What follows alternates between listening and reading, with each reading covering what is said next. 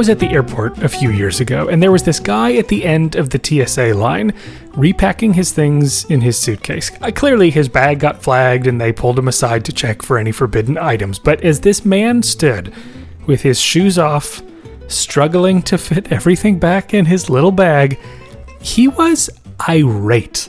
And I'll, I'll never forget, he just shouted to no one in particular, It's disgusting what you people make us do disgusting.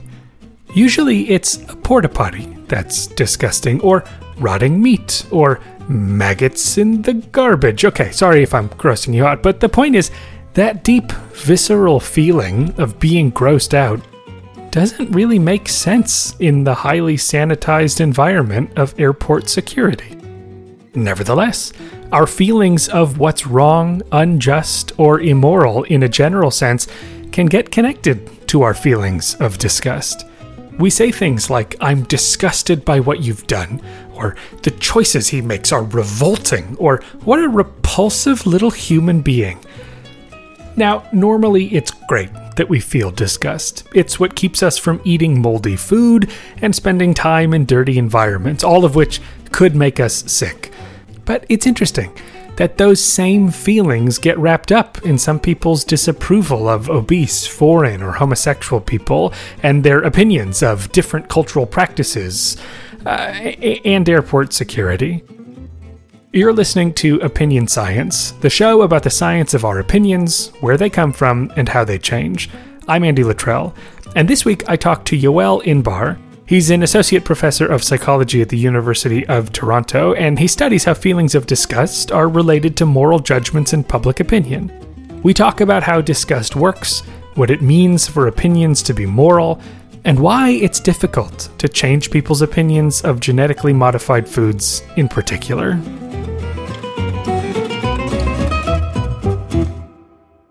Is it fair to say that your work is sort of largely interested in the role that moral beliefs and moral emotions contribute to opinion or are reflected in opinion. Does is that a fair characterization of stuff that you've done? Yeah, I think that's right. Um, I've always been interested in morality just in general. And I, I have some stuff that's just like really kind of more technical moral judgment stuff about, you know, do we need causal responsibility for a bad outcome to find somebody morally blameworthy? Um, but then I've also just always been interested in how does our research on morality apply to kind of real world con- like uh, controversies, right? So things about which people uh, disagree. And I've actually written a book chapter somewhat recently arguing that you know as moral psychologists we ought to be doing more application because we have interesting things uh, to say there um, so i've always had that kind of more kind of applied in the sense of like we want to study people's attitudes about like real world controversial issues i've always kind of had that interest in my work can you think back to, to what it, what it was in the beginning that brought you there? I mean, a lot. I mean, this is going to be post hoc speculating, but sort of the young you sort of starting out bright-eyed looking down the barrel of all of these questions what what was sort of the fire that that was burning? Yeah that's interesting. So i uh, i started out studying disgust and uh, politics and political ideology and that's already inherently a little more applied right? You're you're studying mm-hmm. people's attitudes on politically controversial issues. So it I I think it, it, I just kind of got led down that road. You know, it wasn't really that I went to grad school knowing what I wanted to do really at all. Like I had some sort of loose interests, but then those really changed when I started talking to faculty there, when I started reading the literature and also honestly when some stuff worked and some stuff didn't i pursued the stuff that worked right uh, so i'm really skeptical for myself of any story that's like, well, I always knew that blah blah blah. right? It's more like, hey, things happen to shake out this way. What, what were some of the early nuggets that that sort of made it seem compelling that disgust was worth pursuing in the domain of politics? Yeah, so this line of research that really it was done in collaboration with David Pizarro, who was just starting as a new faculty member there uh, when I was uh, a second year grad student. Um, this line of research came from kind of an accidental finding that he had. So he was interested in disgust and moral judgment, and he had been running some studies on that. Uh, and uh, he was looking specifically in these studies at dispositional disgust uh, using a version of the disgust scale, the uh, Huyton-Rosen scale. And uh, he uh, had given people that scale. He had given them some moral judgment um, scenarios. And and then he had also asked them about their politics. And he found what he thought was this weird almost like nuisance correlation. He's like it's you know like that's strange. Like the conservatives are more disgust sensitive and i was like he, he presented this in like a lab meeting and I was like, oh, that actually, I find that interesting, right? And it's consistent with some theorizing about disgust that had been happening at the time about how it was supposed to be about purity and particularly about like bodily purity, which often is about kind of sexual behavior. I was like, oh, that kind of conceptually makes sense, uh, but I don't think anybody's studied that. And so I proposed to David that we start studying it. So that's how that whole line of research kind of got going as just this kind of lucky accident that he happened to find this thing um, and happened to mention it in a lab meeting, and I happened to find it interesting. So, what is it about disgust then that is informative for the opinions that people form politically or even beyond the political domain? Yeah, so I, I think what makes it important is that it's such a potent motivator of behavior uh, so when you are disgusted by something, you have a very strong reaction to that thing. Right. So with a physical disgust elicitor, it's you really don't want that thing next to you. If it's touching you, you really want it off of you and so on. And, and so when you extend that to non-physical stimuli, we see that disgust in the same way is associated with these like very strong tendencies to action. What we've argued, um, or at least implied in some of our work, is that that can sort of cause people to react strongly even in the presence of little information right? So like i don't know a lot about it but if it grosses me out then i don't like it right? And that's part of the argument that we've made about um, gm foods uh, which i guess we'll get into uh, genetically modified foods in, in a couple papers is that when people are uh, they have a disgust based response that says no uh, then they say hey i want that prohibited even if they don't know a lot of the kind of scientific uh, debate around whether these things are safe or not. It's kind of like like a very strong signal of valence, whereas like other emotions can kind of more vaguely inform you about where you stand on something. Disgust is like just a very clear signal that cuts across a lot of noise to say like this is a no good situation. This is bad and it should be avoided, right? Like so obviously there's other strong emotions too like like anger, but you know disgust sort of uniquely is this extremely strong avoidance response like no, I don't want that. I want it far away from me. So what are some examples of opinions that people form that are that seem to be either built on disgust or reflective of disgust. I was I was reading something you were you wrote earlier today on sort of the different ways in which disgust might be implicated in attitudes. Either it's the cause of the attitude, or it's a consequence of the judgment, or it amplifies the judgment. Could you talk a little bit about what what role does disgust actually play in opinion, and and give an example of a, a kind of opinion where disgust is relevant? Yeah, so we started this work obviously uh, looking at at politics, uh, and there we think of disgust, or I, I, guess I would say more precisely, people talk about the behavioral immune system, which is a whole kind of range of pathogen avoidance responses, and disgust as one of those, as underlying um, some attitudes or being like a part cause, I think, of those attitudes. So, particularly, Josh Tybur and I have looked at sexual conservatism. And there, I think we have pretty solid evidence to say um, people who are more uh, disgust sensitive are overall more politically conservative. And that is because they are more uh, sexually conservative specifically. Now, still, you know, what we're doing is, um, you know, we are uh, we're looking at essentially correlational evidence and doing then path models where we uh, test whether uh, a, a, path is uh, influential or not. But I think we're as convincing as you can get with with correlational data. Um, this amplification idea. Now, this is something where I, you know, I, am not sure I believe this quite as strongly as maybe I used to because the amplification idea was based on on studies where you give people a moral judgment, like a transgression, let's say, and then you make them disgusted incidentally. Let's say you make the room smell bad, uh, you put them in a messy environment, and so on, and that amps up their uh, moral condemnation of the violation, uh, which is unrelated to that uh, disgusting stimulus. So it's a, a carryover effect. And you know, I've just seen enough failures to replicate and meta analysis from Justin Landy and colleagues that make me skeptical about whether those kinds of carryover effects are, are meaningful, right? So they might exist, but be very small. They might actually be null. Um, I say that having published one of these carryover studies myself, right, um, where we made the room smell bad and then it made people uh, more negative towards um, gay men and lesbians. I I don't know if I would I would bet on that result now, to be honest. Um, just given the context of like how fragile these carryover effects have been, and the fact that like this was all you know those studies were done before pre-registration and that sort of thing. Um, so those carryover effects, I'm I'm like more skeptical of now. And then finally, there's discussed as a. If, if I could interrupt you there for yeah, a second, though, sure. just so the let's take at face value what the carryover effect would be, just to make sure that we understand what right, that actually right. means. It, so it would be the, there's there's an unrelated source of disgust, and that carries over into some other judgment, right? So if I'm like, I hear that this dude, I don't know, um, cheats on his taxes and then I'm disgusted while I read that scenario versus not. I'm harsher in my judgments of him when I'm disgusted versus when I'm not. That's the basic idea. Right. So physically, if I feel disgusted for whatever reason, I sort of is it that I misapply or, or misattribute that to the transgression? I go like, "Oh, why do I feel so yucky? It must be that this this is so reprehensible what this guy did."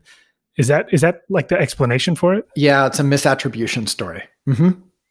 And so, what? So, just for the sake of curiosity, in the studies that you've done, you say you make the room smell bad. That that sounds pretty straightforward. But what does that mean? That you you construct a bad smelling room? Yeah, that's right. I actually, um, I really like this study. Uh, what we did is we found this kind of stink spray, um, and we dosed a room with it or not, and we had people be in that room and make these judgments about different social groups, including about gay people. Um, so we actually had to run these on different days, right? Because it takes a little while for the, the room to air out, and it was quite a process um, finding uh, the right uh, stink substance. You know, we went through a bunch of different things and like, you know, it can't be too pungent or else people walk in immediately and they're like, oh my God, it smells terrible. right. And this was also in a shared lab space. So there were definitely some logistical challenges there. Uh, so the idea is, you know, the room smells bad. They're more negative towards uh, certain social groups. That was our prediction. Okay, and so then, then the the third way that that disgust can be relevant, right? So that's when it arises as a consequence of hearing about uh, some sort of behavior um, so you might, uh, for example, read about uh, incest between a father and a daughter, right? And you, you just feel viscerally disgusted by reading about that moral transgression.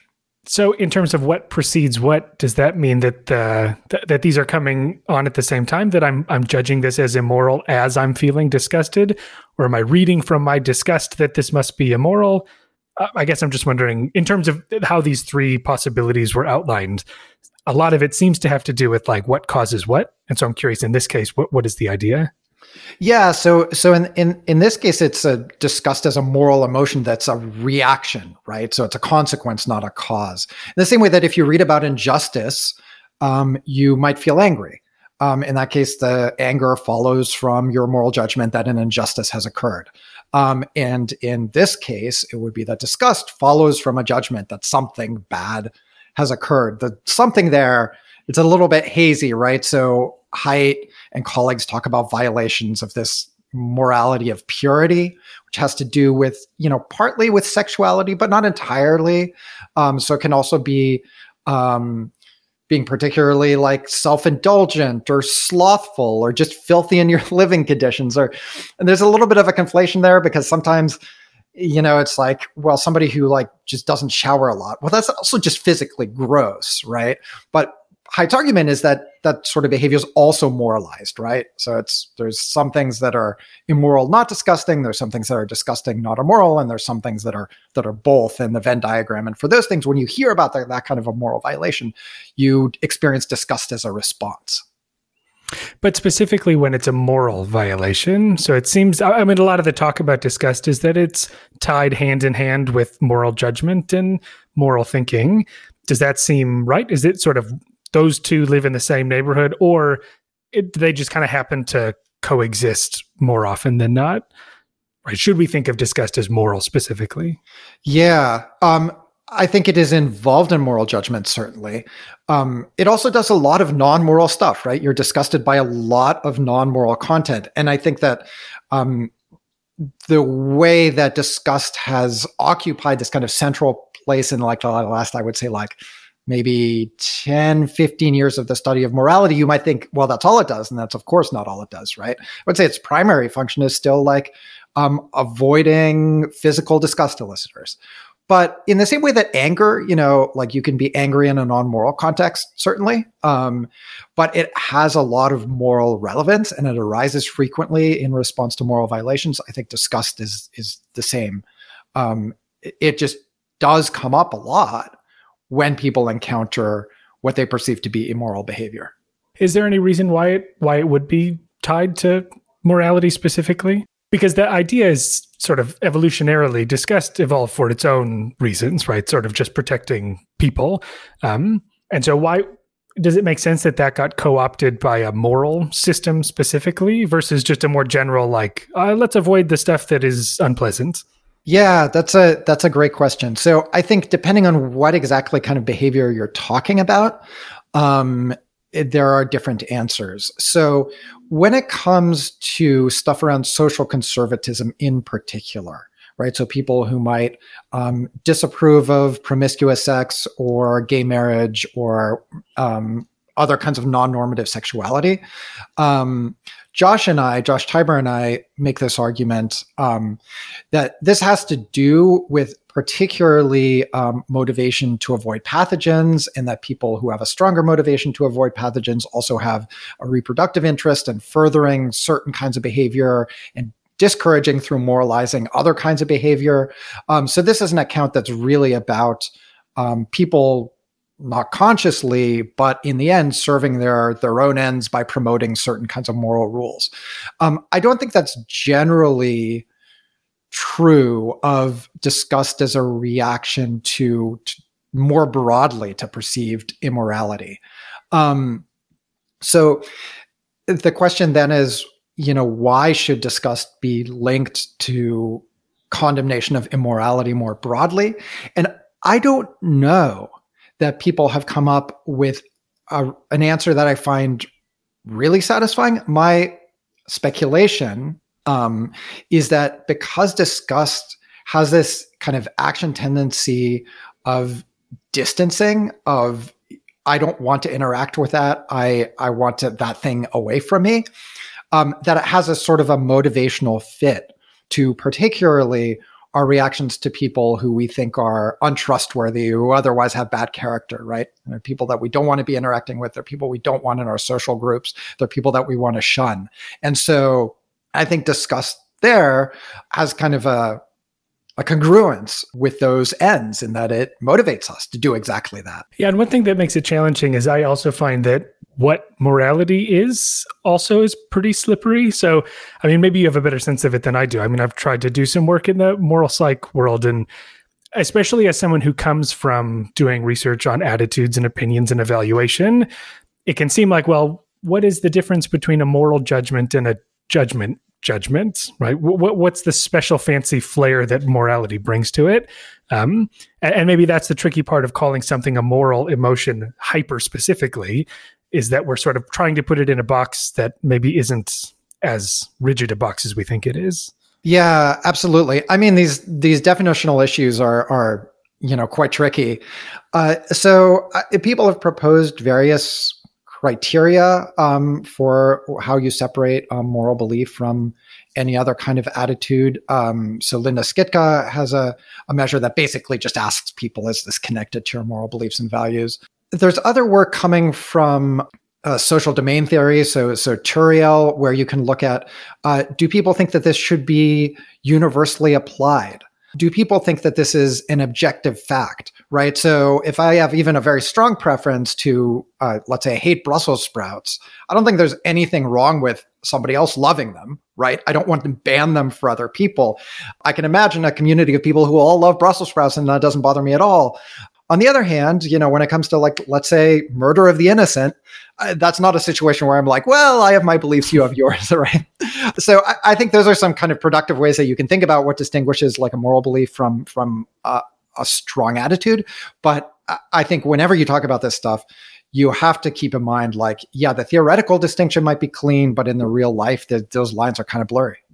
Is is there something about disgust that maps onto that universality idea? So if if it's disgusting to me, can I even imagine that this would not be disgusting to someone else? Right? A lot of the times the things that are disgusting to us seem like they're kind of basic disgust feelings that we'd go like, well, any human who saw this level of vomit on the street would be disgusted, right? There's no I can't imagine the person who walks by and, and doesn't have this reaction D- does that does that align with the disgust as a moral emotion? Yeah, that's interesting. Uh, you know, I would need to think about that more.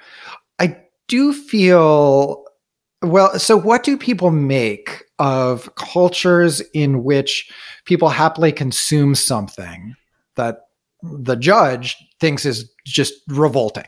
Right? So mm. you learn about a culture where people eat, I, I don't know, some like part of the animal you would never consider eating, or they eat like insects or whatever, right? And you're like, I'm profoundly disgusted by that. Am I puzzled by the fact that people in that culture like it? I, I actually, I'm, I, I don't know, right? Maybe a little bit, maybe a little bit. You're like, I just don't get how anybody could find that appealing. And it seems like the kind of thing that you'd say it's just it just feels wrong. How could anyone eat that? Right. right? It's those disgusting things it. that feel wrong. Yeah. yeah, yeah, exactly. It's just like I'm baffled by how anybody could want to eat that. Yeah. If before we move on from the disgusting, I just want to know if we peel back the the laboratory and and look at like what, what you're actually looking at when you're drawing conclusions about disgust right one of the things is yeah i can make the room smell horrific um, but how else can I know that disgust is playing a role in people's judgments? Yeah, so you can ask them uh, for ratings. So you can say, "How disgusted are you um, with this uh, behavior?" That has a problem of you know people obviously sometimes use that term not literally but metaphorically. Often those ratings are also highly correlated with people's ratings of anger, and you can statistically control for one. Look at the effect of disgust controlling for anger. You know, we've done that sometimes. Um, this is more labor intensive, but uh, Hannah Chapman and Adam Anderson have this great paper where they actually look at uh, activation of the facial muscles that are associated with disgust and they show that those facial muscles become activated when people encounter certain immoral behavior. And so that's a really nice way to do it, but it's obviously um, a lot tougher than asking people to fill out a rating scale. So if we move on to, to GMOs, w- was that interest related to disgust or morality, or did it sort of just kind of come up as a as a passion project of a, of a topic that everybody, you and, and a team of people cared about? Oh no, that was that was absolutely related. So I first started caring about this because I was thinking about this research that we had done relating disgust to a number of conservative attitudes. And I was like, you know, we're really just picking on the conservatives here. And surely there must be attitudes uh, on the liberal side that are driven by disgust. And I thought that GMO opposition would be one of those attitudes. And it turns out I had this incorrect lay theory. This wasn't based on research. I just thought that people on the left would be more anti GMO than people on the right. And I, think that's an intuition lots of people share. Whenever I talk about this research, people um, seem to have that intuition. It's actually not true. So we find, and and lots of other researchers also find, you know, minimal to no relationships between political ideology and people's uh, acceptance of or opposition to genetically modified food. if there is a relationship there, it's tiny. So, in the sense of trying to find like a left wing attitude that was motivated by disgust, um, I didn't have a lot of luck with that, unfortunately. Um, but uh, we uh, that's uh, Sydney Scott and Paul Rozin and I decided this was worth pursuing regardless. And we thought it was kind of interesting. We're finding this, these relationships between uh, our measures of disgust sensitivity and GMO attitudes. And so we're like, okay, well, let's pursue this and just drop the political angle. So, what is it about genetically modified foods that would be disgusting or or disgust relevant? Yeah, so they they have two um, important attributes I think that contribute. First, they're ingested, right? And so disgust is particularly attuned to things that you put into your body. And secondly, this is more metaphorical, they involve what in in another paper we called playing God, um, in that it's intervening in the process of um, life, death, and reproduction. And we find kind of broadly that the more disgust sensitive people are, the less they like specifically these kinds of playing God technologies. In this case, we were looking at a range of different technologies. So that that kind of feeling of like a, another way people put this is they think it's unnatural right? That that's just a, another description of the same idea that we're we're getting at. It just feels like people are tampering with something here that they shouldn't be tampering with, creating something that you know shouldn't exist in nature. And it, it is that's what makes GMO attitudes unique, right? That they're they're tapping on this feeling of this is unnatural or I'm opposed to it. And in some ways, I, I guess to back up, I'm just thinking of the political ideology angle. Are there relationships you said there are relationships between ideology and disgust sensitivity, right? Absolutely, yeah. But that's not then translating into political differences in GMO opposition. No, no. And keep in mind the relationship between disgust sensitivity and overall political ideology, it's an R of like maybe 0.2, maybe 0.3, right? So it's significant consistently, but it's not explaining by any means the majority of the variance there. So I am not surprised in the end that we are not seeing that carry through to people's GMO attitudes. So meaning that more conservative by by saying it's a small correlation means that if you are more conservative, you're a little bit more likely to have uh, a sensitivity to disgust compared to if you're relatively liberal. But it, that doesn't mean that all conservatives always are more disgust sensitive than all liberals always, right? It just means that uh, you're a little bit more likely on average. Yeah, that's exactly right. Um, so it's. Uh, not surprising to me, given how multiply determined people's politics are, that that relationship wouldn't be huge. Um, so yeah, we're we're looking at small differences here. Yeah, it would, be, it would be weird if it was like the thing that determined people's politics was disgust sensitivity. I would say, you know, if we get that result, something has gone wrong, right? That just shouldn't be the case. Right. right. Right. And so just kind of to to think about the work that you've done on this, what what is it that that you found about GMO attitudes that's worth sharing? What, what new insights do we have about people's reactions to genetically modified foods, knowing that they have these kinds of unnaturalness responses and disgust responses to them? Yeah. So the way people have thought about GMO attitudes, and this is something I should say, it's been studied a lot, right? Because you get this really striking divergence between what's the scientific consensus and what do lay people believe. So the scientific consensus, just to be clear, um, is that there's no evidence for any risks of genetically modified foods in excess of the risks associated with conventionally produced um, crops. That that's mainly what's been looked at is, is plants. Um, so that's not to say that there is zero risk. It's just that there's also risks associated with conventional breeding, right? So you can conventionally breed um, a new uh, variety that of uh, a crop that's toxic, and you can GM it as well. Uh, but there doesn't seem to be excess risk to people, to human health, uh, associated with uh, GM crops. And you know, people really don't believe that, right? So there's a lot of people who think uh, GMOs should be just banned entirely, and you ask them what are your bases for believing that, and the number one thing they tell you is, "I think that they're risky to people." Um, now, that that's strange, right? That there's just this huge gulf between what do the experts say and, and what do people think. Um, usually, by the way, when you see those kinds of gaps, it's because the issue is politicized so mm. climate change, for example, is, is an example of a similarly sized gap. Um, but there, there's an obvious reason, right? So members of one political party are much more climate change skeptical. Um, it's it's strange that you would see this big gap in the absence of uh, a party using that in in some sort of political context. So uh, people have been studying that a lot. Um, and one thing that's definitely true is that lay people just don't know a lot about science in general or about the science of biotechnology in particular. Um, and it's also correlationally true that the more education you have, the more pro GMO you are.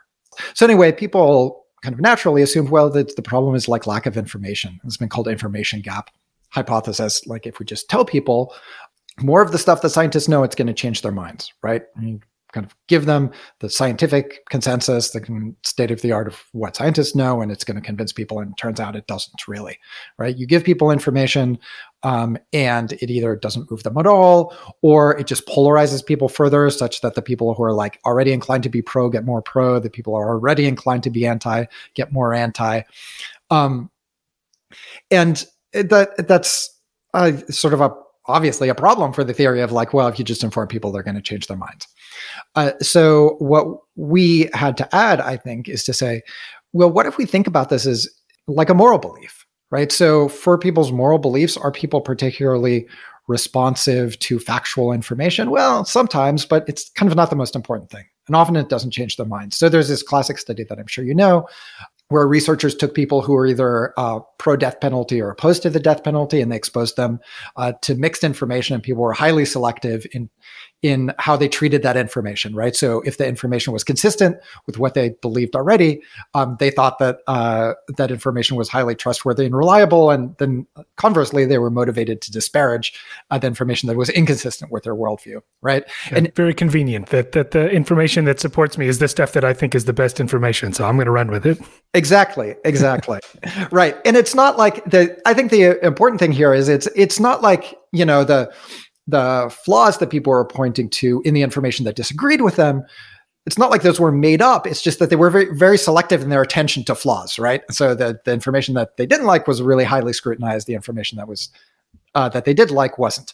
Um, and so similarly you know when you give people information about uh, have a complicated topic like the safety of these kinds of foods, you know, it's never going to be 100% um, we've absolutely eliminated the possibility of any kind of risk from this, even risks that like couldn't be foreseen right now. I mean, it's just impossible, right? So you kind of responsibly have to give people information that's more nuanced. That's like, well, as far as we know, by now we haven't seen any blah blah blah, right? So when people come in there with a pre-existing moral belief, they're going to be like, aha, I knew it, right? Like, mm-hmm. um, I knew there was doubt, and so it's not it's not surprising that then that people shouldn't really respond to that kind of information in a in a way that um, that these researchers had had I think expected that they would you know be convinced by the balance of the evidence. Because when you have a pre-existing belief you're really motivated to look for the evidence that is consistent with your belief even if that's not um, what the balance of the evidence says. So basically that that kind of idea is sort of the core of what we've done. And we've tried to look at well okay um, let's see if we can ask people questions that tap um, is this a moral belief for you? And we have kind of a series of questions that we ask people to try and get at that in different ways. And then we divide people up on the issue of GM food in particular. You know, are you a moralized opponent? Are you a supporter? Are you um, a non moralized opponent? So those are people who tell us anyway that they would be responsive to um, to information that might change their mind. Um, and then we try to look at those different groups and see like well how do they compare? Um, how do they compare on disgust for example? Um, how do they differently respond to information that we give them and so on? To, to go back to the the information gap part of what's curious about that is it's it's not that people are just neutral without knowing about science is that they're they're on the other side. There's there's a there's an emotional draw to be suspicious of and to not trust it. And in some ways that also probably speaks to why it can be relatively difficult to change those minds right? Even if you're tapping the right strings there's something at stake right? There's still a feeling of like well i don't know. Even if you can tell me why this is fine and good I can't shake this like feeling that you know like you you can't tell me that this awful grotesque image in front of me isn't bad right like i just look at it and i have this feeling right you can't just talk me out of it And in some ways, that that's is a challenge for lots of opinions that that are going to seem to get stuck in that feeling people can't shake. Yeah, that's exactly right. So, I mean, the way that we think about it um, is that people have these intuitive responses to certain kinds of technologies that kind of push them in one way or another. And that's consistent with a ton of literature that says like often people rely on their feelings as guides to decision making, right? Um, so in the risk perception literature, you know, Slovic and colleagues have this risks as feelings idea of like that's basically that. Like, does it feel good or bad to you, and that determines your explicit judgments about a, a bunch of other things. But that's really downstream of this initial feeling of like, ugh, right?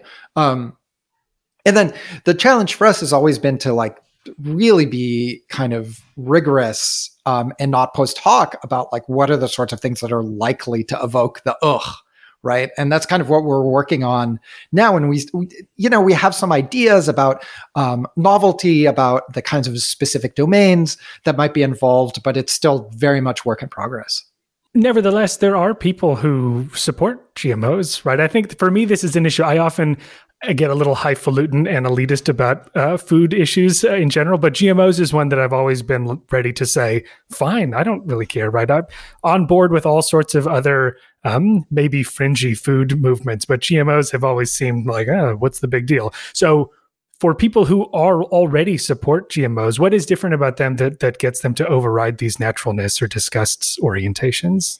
Yeah, that's interesting. So I don't have good evidence for this, but my intuition is that they are not overriding. So I don't know about you, um, but the way I think about the process of genetic engineering is that it's just a way more precise way of doing what we've been doing all along right? We want to change the genome and we can either do that by like basically throwing arrows in the dark, that is by conventional breeding, or we can do it by going in there and changing the thing that we want to change. So that to me changes it from this, oh, you know, they're doing this unnatural thing that's having these like um, strange and uh, kind of scary effects to, well, this is kind of a mechanical process of manipulation right? Um, and I don't know whether there's something about me that already predisposes me to take that sort of framing, but I think once you do, it just um, it makes it less likely that you're going to experience that gut reaction in the first place. It also because it does seem possible that there are just people who are are ready to see this issue in different ways, and that I think is the challenge for a lot of persuasion because you go, well, in psychology we're often looking for these giant like this intervention will change the thing that we want to change. But I, I think there's this often, yeah, uh, often unacknowledged dimension of individual difference where some people are just ready to see it in the way you want people to see it, and others are just going to say, you can't show me genetic modification without me thinking about playing God with nature. Yeah, I think that's exactly right. So, this is sort of an unfortunate consequence of like the social personality divide where social psychologists just really don't like to think about individual differences. But i think that's exactly right right? If you're talking about specifically with interventions it has to be that different people are differently receptive to those interventions. So would you have a takeaway message to, to policymakers or communicators about how to think about GMOs, how to approach talking about these issues, or even just acknowledging the role of disgust in public opinion? What would what would policymakers and communicators want to know about this? Right. So I think the practical takeaway is particularly if you're trying to move public opinion, uh, you have to go to people where they are, right? So I, I know you have a recently published paper that looks at this, right? The the influence of moral arguments on GM attitudes in particular. Uh, with uh, Sydney Scott and Paul Rozin, we have some similar studies that likewise show that particularly the moralized opponents, they don't really respond to the risk benefit arguments. They do respond to arguments that we call them uh, like a, a, moral countering argument, where you're like, here's this other moral consideration that you might not have thought of, right? Those seem to be more effective. And they seem to be more effective uniquely for those moral opponents, right? For so supporters seem to find the two kinds of arguments roughly equally persuasive. See a big gap um, for the opponents. Gotcha. Well, thanks so much for talking about uh, disgust and opinions and GMOs and all the all the good stuff in between. It was great to have you on here. Uh, thanks so much for the invite. It was a pleasure being on.